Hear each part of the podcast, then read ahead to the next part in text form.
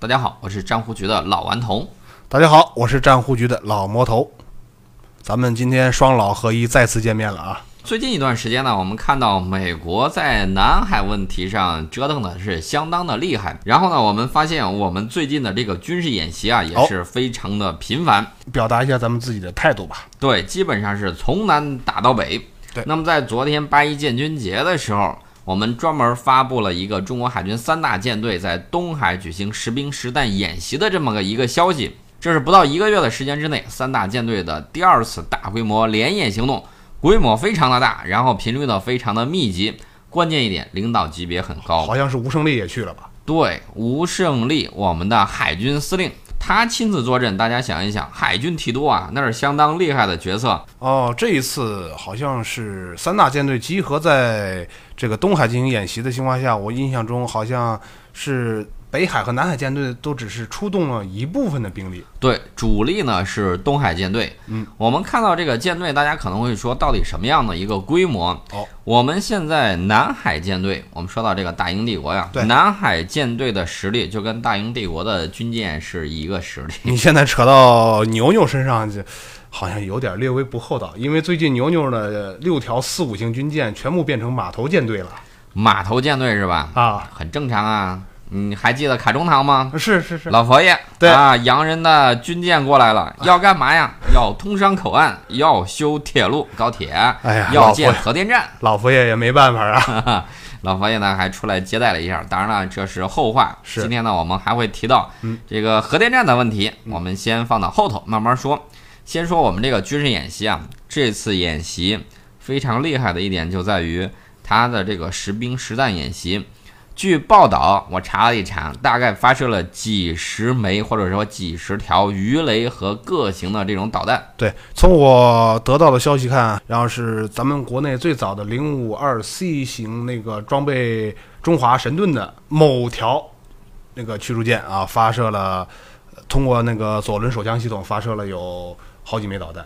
嗯，哎，其实就明说了吧，就是我们郑州舰，还有那个二二型的。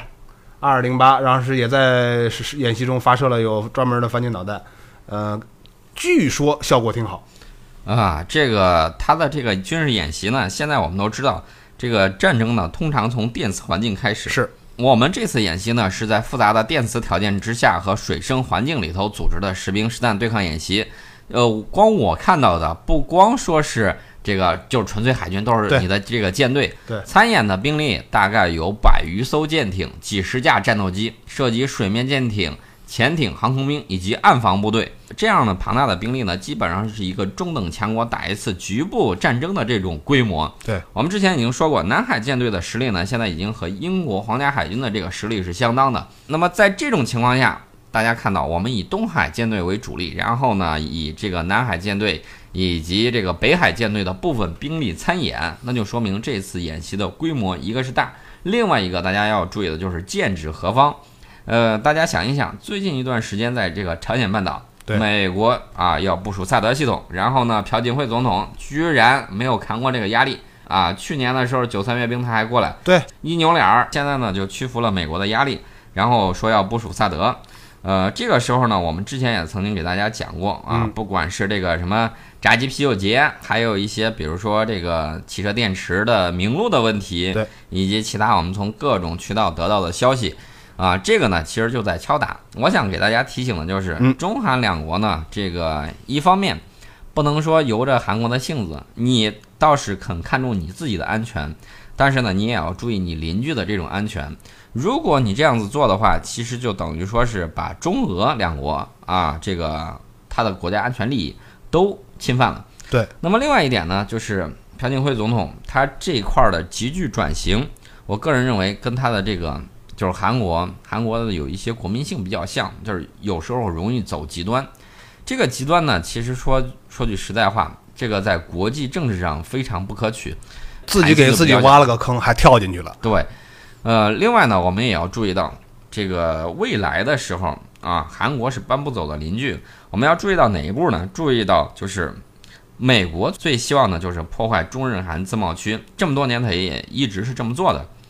那么我们如何既让韩国感受到我们真实的这种想法，另外一方面呢，也不能让他走得特别远，等于说中了美国的这种计，也不能给他吓跑了。也不能把他彻底给吓跑了。呃，我个人认为需要很大的这种政治智慧在里面。是，当然大家要注意了，这次演习呢，我们还回到这个演军事演习啊，这次演习呢，我们是不针对任何第三方的，你们千万不要对号入座，这一点很重要。当然，演习呢，在某种程度上是展示我们中国海军的这种实力。同时，也是咱们国家啊，对个别企图啊，对咱们国家有什么图谋不轨啊，有什么不良想法的国家，也是形成一种震慑，就是让他们看到，呃，困难就不要再很往前递了。对，也让他看到我们的这种决心与能力。我们在维护国家主权的这种重大安全问题上是绝对不会让步的。那么，无论演习是在南海或者是东海，这种作战目标呢，包括了对海上目标进行打击。呃，其实说白了，可以应用到任何海区。大家不要光看着啊，我在南海演习了，然后我在东海演习了，这个有针对性。其实我告诉大家，这个有些东西可以说啊，不能；有些东西可以做，不能说。但是有些东西呢，你可以意会，不可言传。大家明白这个事儿就可以了。再次强调，我们的演习是不针对任何特定目标的。对，而且大家要明白，是在一个月之内，三大舰队在两个海域连续进行如此大规模的这种演练。呃，说给谁听，谁知道？其实呢，对广大军迷来说，军事演习很重要，但是武器装备也很重要。这也是我们广大军迷其实也是最为关键的一个点。嗯，这两天你关注到有哪个点让你感觉比较爽？这两天从前面打的长征七号，然后是到前面的反导系统的正正式公开，然后到昨天好像又蹦出来一个比较让人激动的，呃，怎么说呢？比较激动的一个新闻啊，就是中国组合动力的飞行器啊。看起来是相当的厉害，这个比这个 Space X 要牛多了。对，我当时我都说你这个什么回收火箭，我当时在节目里头说，我说这个技术也就那么回事儿。是为什么这么说呢？呃，其实你用伞降的话，你要回收，比你直接垂直回去要方便的多，成本还低，成本低得多。另外呢，它也可以验证一下到底能不能打到某个船上，它。我个人认为啊，他可以从侧面验证一下东风二十一丁到底有没有效果，他自己心知肚明。我们的东风快递啊，那个水平还是完全可以得到认可的。对，东风快递使命必达。我们重点说一说这个组合动力飞行器。嗯，这个呢，可是在昨天的新闻联播里头披露的。这个飞行器呢，是中国航天科技集团公司正在研制的组合动力飞行器项目。未来普通人像你我这样的上太空的成本跟门槛就有望大大降低。我们是掏得起那个钱的。对，现在是什么一个价格呢？我记得我们地球上第一个太空游客，游客啊，大家听好，是一个南非的富翁，是掏了两千万美金，坐了俄罗斯的飞船上了太空，玩了一圈。联盟吧，我记得是。嗯，对，这个两千万呢，最近一段时间有点涨价。这个俄罗斯就给美国开了一个，说你再上来是吧？嗯，成本翻番，然后呢，乘以五千万了吧？四千万，四千万，四千万美金来这么一圈儿，呃，所以呢，大家看到上的早，哎，上上的早的时候，其实是赶上了好时候，赶上好时候了。嗯，我们这种技术呢，组合动力和传统的火箭动力相比较而言，是一种新型动力。呃，从字面意思上，我们就可以看出来，是把不同的动力形式组合到一起。这个就叫组合动力，它好像是把涡轮发动机啊、冲压发动机、火箭发动机这三种动力好像自己组合到一起了。对，那么我们打有人可能说，你到底什么时候弄成啊？弄成了之后，我们什么时候能上？嗯，我告诉大家这个时间表，三到五年的时间，掌握相应的关键技术。但是，大家要注意，我们的这种尿性一向都是，要是没有重大突破，绝对不敢拿出来说。是是，嗯。在什么时候实现应用呢？二零三零年啊，到时候大家就可以坐着这种组合动力火箭，达到亚轨道应用和入轨应用这种模式。虽然说的是在二零三零年左右可以实现基本目的，可是按照咱们中国人的习惯啊，很多事情都会都只会提前而不会拖后。对，未来这个组合动力飞行器呢，而且可以回收利用，哎，这个就实现了可重复的这种天地往返航天运输。呃，组合动力飞行器能够像飞机一样在普通机场降落。嗯，大家觉得有点像不像那个航天飞机的优点？啊，拿到手了，既让航天发射不再精挑细选发射场地的这种条件，又能为航天器的可重复使用和未来实现航班化。大家听明白这个词儿啊？航班化，航班化，也就是说你想去的时候，定时定点发射。买张票就走了。对，这个进入太空的话，成本就会大大的降低。呃，央视的解说词里头非常明确的说了一点，说相比较航天飞机和部分回收的运载火箭，嗯，组合动力飞行器有更好的维护性和实用性。我觉得航天飞机，你看，不管怎么说，它即使说是可以像正普通飞机一样正常地在普通机场降落，但它发射的时候依然是需要大推力的火箭发动机这种化学能燃料，让它打入高空轨道的。对，普通人上太空，大家都是梦寐以求，但是问题一个是钱的问题。对我们刚才提到了两千万或者四千万美金上去玩一星期，这个事情对于大部分人来说，目前来说还是个非常难的事情。除此之外，你还要进行大量时间的这种训练。我们看到，即便是这个南非的富豪，或者说其他的一些人，在那儿排队啊，排队你也要进行相关的宇航训练，嗯一般都是半年起步，对啊，绝对不会，时间上不会给你打折的。这样类似的训练我也是经受过，类似啊，只是说类似的训练，或那航天员的训练只可能会比呃我原来接受训练会会更加严苛啊，甚至比飞行员训练会更加严苛。我很好奇，你以前接受的是什么训练？呃，我接受的其实是怎么说呢？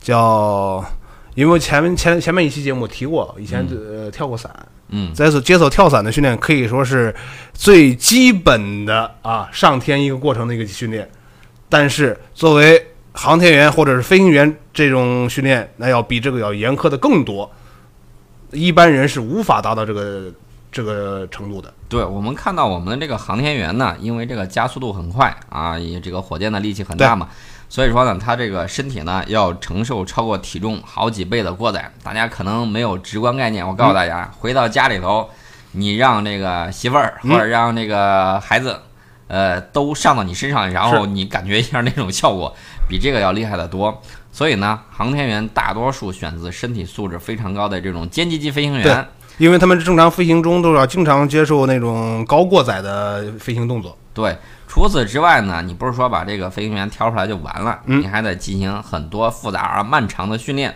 我们看到，即便是我们的这个杨利伟，嗯，他呢坐在这个离心机啊等等方面，他要进行大量的这种训练，才能胜任航天飞行任务。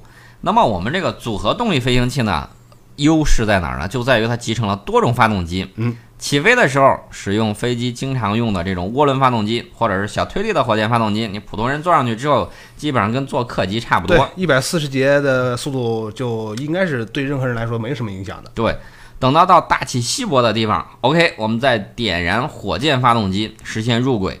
那么我们就看到，就等于说是我们原来就是火箭发动机，就是属于这种嘛比较，呃，一力降十会，对，身大力不亏这种的的属于这种非常暴力的这种直接简单粗暴简单粗暴。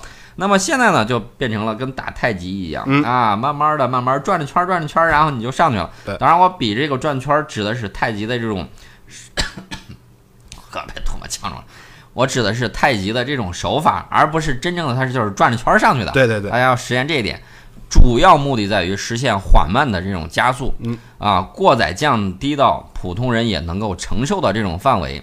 大家发现没有？这等于说是我们现在各个方面的这种科技成果在普遍的发力，很多人呢没有意识到这一点。等于说是什么呢？我经常说的一句话就是，我们的科学家已经先走了一步，然后我们普通人呢脑子还没有跟上。这一点呢，大家也要一定要注意，科技强国不是一句空话，它既是需要我们科学家啊，在这个科技领域不断的创新，也需要我们普通人这种科学文化素质在不断的提高。中国有句老话，我觉得非常有教育意义，就是“活到老，学到老”。啊，人呢，我个人有一个观点，就是如果你放弃学习了，那么你这个心态就容易变老。对对对，活到老学到老嘛。我们之前在战忽局节目里头呢，曾经提到过，说这个以后可能会有不同的这种发射人类上太空的这种方式，比如说我们之前曾经提到的能不能在喜马拉雅山修建一个电磁轨道？哦，然后把这个喜马拉雅山变成一个繁忙的太空港，嗯，然后呢，用电磁弹射把，比如说我们需要建设的这种天宫的这种零部件儿，对，然后用电磁弹弓的这种形式给它弹上去。这个弹上去，啊。呃，这个呢，我觉得我个人认为那个可能会耗费比较高。嗯呃现在有这种组合动力的这种东西，而且啊，央视这么报道了，就说明什么呢？说明这个技术离我们很近。这个呢，也符合我们对未来航天技术的这种幻想。要是人类只用火箭进入太空，说句实在话，那手段也是有点太单一太落后，也啊，比较落后。其实呢，我们看到现在中国的科技界呢，时不时就搞出来一个大新闻，你这是什么感觉？这这是科学进入春天末尾，马上就要进入夏天的特征。啊，然后呢，我觉得我们的科技继续发展，应该说就会到了收获的这种季节。你说，他照他这样干下去，是不是马上就要出歼星舰了？我估计有这种可能，但是大家要注意一点啊！我特别提醒大家，看清楚是航天科技集团还是航天科工集团不能上错船。啊！上错船，到时候可就悲剧了。哦这两个集团，一个是送人上天的，哦还有一个是送人上西天的。哦，某某快递，对，大家一定要注意到。当然了，我看到有很多网友还评价说，嗯，以后说不定会出现核聚变发动机加反物质引擎加空间曲率引擎的组合。我在说你的脑洞开的太大了，到那个时候我们都可以挑战三体了。啊，那就是说，抵抗外星人入侵的任务就全面交给咱们了。这一切的成功呢，我觉得可能是让科幻中，可能是让科幻世界提前到到现实之中。是，我也希望这个有生之年呢，能够看到个人飞船的这种诞生。大家我觉得不太远了。原来八十年代的时候，我们会畅想说，哎呀，以后要是有小汽车就好了。是啊，后来呢，我们就想，如果有个人飞机就行了。现在我们就看到有很多这种做通用通航空，对，通用航空在造飞机，嗯连我们这个上街区都有专门的这种通航机场，是也有相关的这种企业入驻。嗯，那么未来，我觉得个人飞船应该不是梦。到时候这个空中指挥就是一个更麻烦的事情了。嘿，这个我觉得有待于我们的这种量子计算机的进步，应该不是问题。所以说，也需要我们广大听众啊，在不断提升自己的科学素养，为未来的这些事情供出自己更大的一份力量。对，但是大家发现没有，这个东西外形比较保密啊，是啊，到现在还还不知道什么样。啊我们目前能看到的图片全部都是想象图。啊，都是一些动画啊。有人会说，这看着动画有点像英国的云霄塔空天飞机啊。嗯，那演示动画能不能自己做一个？我觉得你这个做是能做，但是估计电视台也未必知道它什么样吧。啊、那肯定的。CCTV 吧呢，我估计他即便知道怎么样，他也不敢画保密，他也不敢画，不敢画。对吧？对，有很多人可能会觉得，我们这种太空的这种发展，嗯，呃，为什么突然就有一种猝不及防的感觉？突然爆发的感觉。其实所有的这个事儿呢，都是有缘由的。回溯到十几年前，在两千年的十一月份儿，中国发表了一个白皮书，叫《中国的航天》。是这个白皮书呢，对中国航天事业发展的目标是按十年一个周期做出了清晰的表述。大家不妨去找一下那个白皮书。他当时说的就是从两千年开始的头十年，中国航天事业的发展目标是建立长期稳定运行的卫星对地观测体系。目前好像也做到了。对，我们就看到我们这个开疆拓土的农业部有什么气象卫星啊、资源卫星系列，还有海洋卫星以及环境与灾害监测小卫星群，这种长期稳定运行的这种卫星对地观测体系，我个人认为基本上算是实现了。已经完全实现了。对，这个呢就可以实现对中国及周边地区甚至全球的陆地、大气、海洋的立体观测和动态监测。这两天南方不是有台风吗？对，这两天台风昨天我就看到中国气象网最后在晚上的时候公布了一张动态图。哦，这个动态图就是高分四号拍摄的清晰的这种风暴眼的那个动态图，非常的漂亮。其实这些呢，都是我们之前的这个中国航天白皮书里头描述的我们未来一步一步怎么走。大家呢，不妨把两千年的这个中国航天白皮书哦，把二零一一年的中国航天白皮书都拿出来对比一下，你就知道未来五年到十年时间我们是怎么怎么一步走的。那么我们看到呢，这个白皮书里头提到了很多东西，除了这个我们刚才提到的卫星对地观测体系之外，包括建立自主的卫星导航定位系统。北斗，对，北斗系统已经完全不说完全建立吧，从目前呃发射的情况看，还要不了很多长时间，可能就全面组网成功了。对，可以实现全球的这种北斗系统完全覆盖。嗯，这个我觉得还是非常有意思的事儿。另外呢，我在某宝上也看到很多既可以接收 GPS，也能接收北斗双星定位的这种信号的手持机。哎，我觉得这个东西可以提高我们在户外旅游的时候，在户外旅游的时候这种提高定位的精度啊，这个我觉得很好。当然了，我还是希望有哪种吧，就是这个海事卫星电话和你这个定位系统呢集于一体，这样的话会更加的安全。比如说，二零一六年过年期间，宋老师曾经有一次很郁闷的哈 跑错地方，就因为定位系统失败的原因啊，这个过去的事情我们就不要提了。那么大家会发现，我们在做这个航空航天事业的时候，我们一定是要求是和平利用太空。但是有些国家他不这么看呢，他非觉得你上来之后技术发展了，对他就是一种挑战。另外呢，人家赤裸裸的啊，不对，叫红果果的说自己要在太空领域的军事方面要怎么怎么样。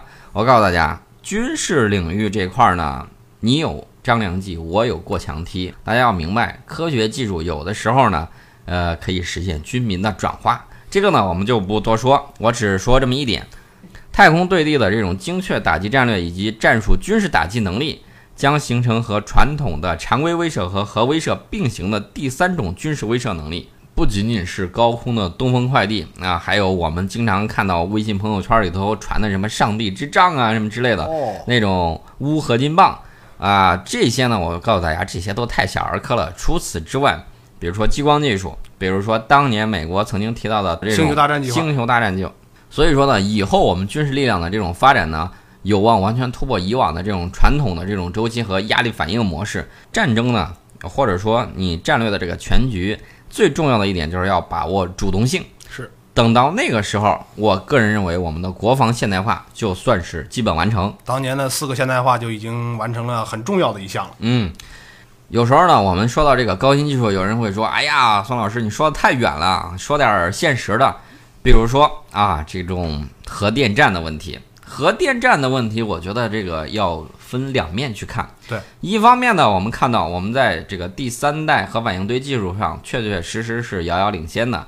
另外一方面呢，我对英国政府最近又突然宣布说暂停在这个新克利角 C 核电站项目，我就觉得你自己标榜的这种契约精神有没有啊？有木有啊？英国这个前商务大臣凯布尔三十号对那个 BBC 说的啊，嗯，说是新任首相特蕾莎梅曾经在没有当首相之前就对中国参与这个项目表示过反对意见。呃，英国老牌的这种媒体呢，《金融时报》他就说，呃，特蕾莎梅故意拖延这个核电站计划，可能是在这个脱欧谈判上向法国施压的一个手段。法国可能会说：“我天哪，我为什么躺枪呢？”原因很简单，当时我记得我们的这个大使曾经跟这个英国人说过，说你们有技术吗？你们有专家吗？你们有资金吗？都没有的话，如果你们如果像法国人一样有技术，我们也可以跟你一块儿合作。但是你什么都没有，你还谈什么呢？对对对，这个英国这个项目是原来定的是，好像就是这几天就应该签署这个条约的吧？他这个项目定在是上个月的七月二十九号签署，刚过去没几天，刚过去没几天。那么中国广核集团和法国电力集团是合作投资，我们要出资六十亿英镑，占总投资的三分之一，也就是说得耗一百八十亿英镑了。嗯，那么这个协议签署前的几个小时，英国政府突然宣布暂停了，这就让我感觉到，这西式民主简直是甩锅、毁约以及不信守合同的一个借口。我觉得，对于这种老牌的帝国主义国家啊，他们干这种事情也不是一回两回了啊啊！到现在呢，也没有解释具体的原因。其实我觉得特蕾莎梅啊，她不应该这么做。为什么呢？你如果是对前财政大臣奥斯本做法不满，对。那么你这个最起码要继承上一届政府延续下来的这种政策，你签了合同不能不认的。除此之外，大家要注意另外一点，这个新首相呢，整体上在对中国在英国的投资有一种偏见，而且呢，他希望是效仿美国的安全规则。我个人认为，呃，我们可以参考谁呢？参考莫大婶儿。对，莫大婶儿刚上台的时候，对我们也不是很友好，也是很有偏见的。对啊、后来呢，自己终于认识到了，认识到自己的这种偏见呢，对德国不是好事儿。然后呢，德国后来我们看到了，积极的跟我们展开了各种各样的合作。那么英国呢，它现在就有一点，英国现在需要可靠安全的能源供应，而且核能是英国众多的这种能源之一。呃，现在这个英国呢，在拖一拖这个事儿。我个人认为，一方面呢是想这个向法国施压，是啊，因为我们看到英国脱欧公投之前跟之后，这个法国在里面起的作用可不一样啊。之前的时候苦口婆心，各种劝他，等到这边公投结果一出来，呃，基本上就是一个态度，滚，赶紧滚对你这样的人，我们不要。啊！呃，我就在想啊，他这回这个事情是否还可能存在这样一种可能啊？就是新首相上台了，呃，咱们多少得给新首相的怎么竞选宣言中提到的某些部分要给予一定的支持或者一定的拖延。呃，我觉得英国这个决定有没有针对我们的因素，但是否有针对法国的因素？法国最近一段媒体在热烈的讨论这个事情，嗯，他说这个得让人不得不三思啊。是啊，法国的电力集团是咱们也是他们这个项目一个重大的投资商，也是突破了重重阻力才能达成决定投资参加这个项目。呃，我想给英国的新政府呀提一个醒，大家还记得不记得卡中堂？对，当年在二零一二年的时候做了什么事情呢？嗯，他自己的感受怎么样？我只告诉大家事实啊，在接下来十八个月的时间里头，我们没有邀请任何一位英国政府的高级官员访华。我觉得英国这样做只会消耗自己的这种不多的外交资源。呃，如果说新政府最终宣布说重新协商这个核电站我们参与的部分，哦，我个人认为英国会为此付出代价。你要是站在欧盟之外，你还需要付出更多的努力和我们加强经济关系。毕竟英国已经不是当年的日不落帝国了。嗯，英国政府呢将于今年秋季的时候就是否批准中法合作投资的这个英国新克利角核电站项目做出最后的决定。其实呢，这个东西在这几年应该说是不新鲜不稀罕，啊、给大家举几个例子，比如说斯里兰卡的港口项目是啊，当时怎么说来着？然后呢，后来新上任的一个总统，怎么拖来着？我们都看见了。最后他怎么样了？我们也看到了相应的结果。除此之外，还有希腊的这个港口项目啊，一开始的时候啊要如何如何，后来谈完了之后，哎，你再多来投一点资吧，股份我多卖给你一点儿。这个呢都是前车之鉴。我个人认为英国逃脱不了这样的这种套路，时间长了之后，你该怎么样还会怎么样。另外一点呢，无端的这种毁约，其实呢对自己信用来说不是一个好的事情。还而且呢，你在以后的合作之中，谁敢信你呢？你要是想让人继续信你，你必须付出比你之前更多的这种东西才可以。其实就是一个得完全得不偿失的事情，把自己的人品不断的在这种呃包含有一些政治斗争内容的事情上面，不停的在败人品。对我们看到这个新克利角 C 核电站项目呢，是英国二十多年来首个新建的核电项目。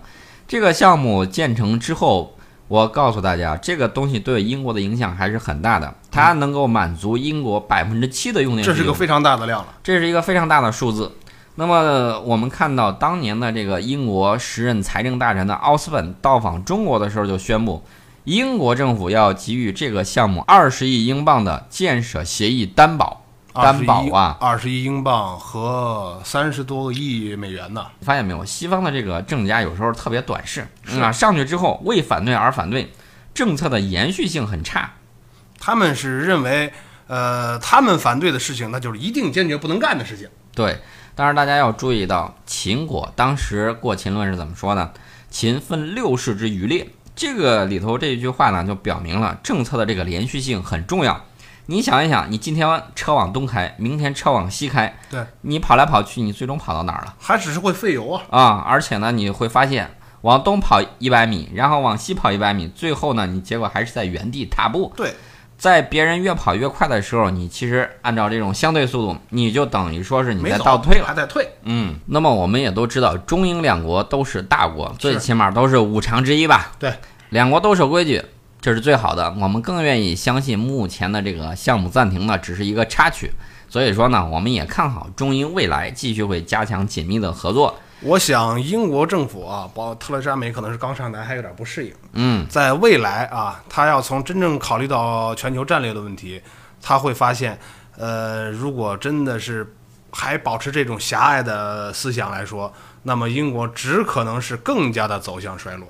嗯，既然你不愿意这么折腾的话，我告诉大家，世界上有地方啊，大家不要认为就这个一个东西就会阻碍我们在外头发展的这种步伐。你不愿意要，别的有国家愿意要，上对吧赶？着等着呢。除此之外呢，保加利亚和希腊昨天就是一块儿共同宣布，说两国要修建连接爱琴海和黑海的高速铁路。哦，这个高速铁路对于中国来说，是否有一定的加入的关系呢？呃，目前世界上能够修高铁的也就这几家，美国修不了，对啊，英国不会修，是法国的水平呢，技术水平和我们相比，比着我们还是差一些的。现在跟我们竞争的也就是日本了吧？对，也就是日本了。啊，日本的造价也比较高一些。呃，相当之高昂，因为日本怎么说呢？日本人比较轴啊，他干很多事情相当的保守，对这样就导致是成本是直线的上升。呃，除此之外呢，跟它的这个技术以及这个很多方面都有相应的关系。是这条新高速铁路是要把希腊北部的亚历山德鲁波利斯的爱琴海港口和保加利亚的布尔加斯的黑海港口连到一起。这样一条高铁一旦建成，就是完全把爱琴海和黑海就全部联系到一起了。对，两国的工作组呢，在九月初的时候就修建高铁的具体事宜呢，要进行第一次的磋商。当然呢，这两个国家因为是欧盟成员国呀，对对，还说了啊，这个欧盟能不能对这个工程的资金来 掏点钱吧啊，掏点钱。但是我估计欧盟会这样说：嗯，那你们收留难民吧。希腊说，我这儿的经济大家都看见了，难民不愿意在这儿待。保加利亚说：“我们这儿经济你也看见了，我没办法，我只好把我们边防全关闭了。现在呢，就是这种情况。真要找资金支持啊，我其实给大家推荐一下，给这两国推荐一下，哎，向东看。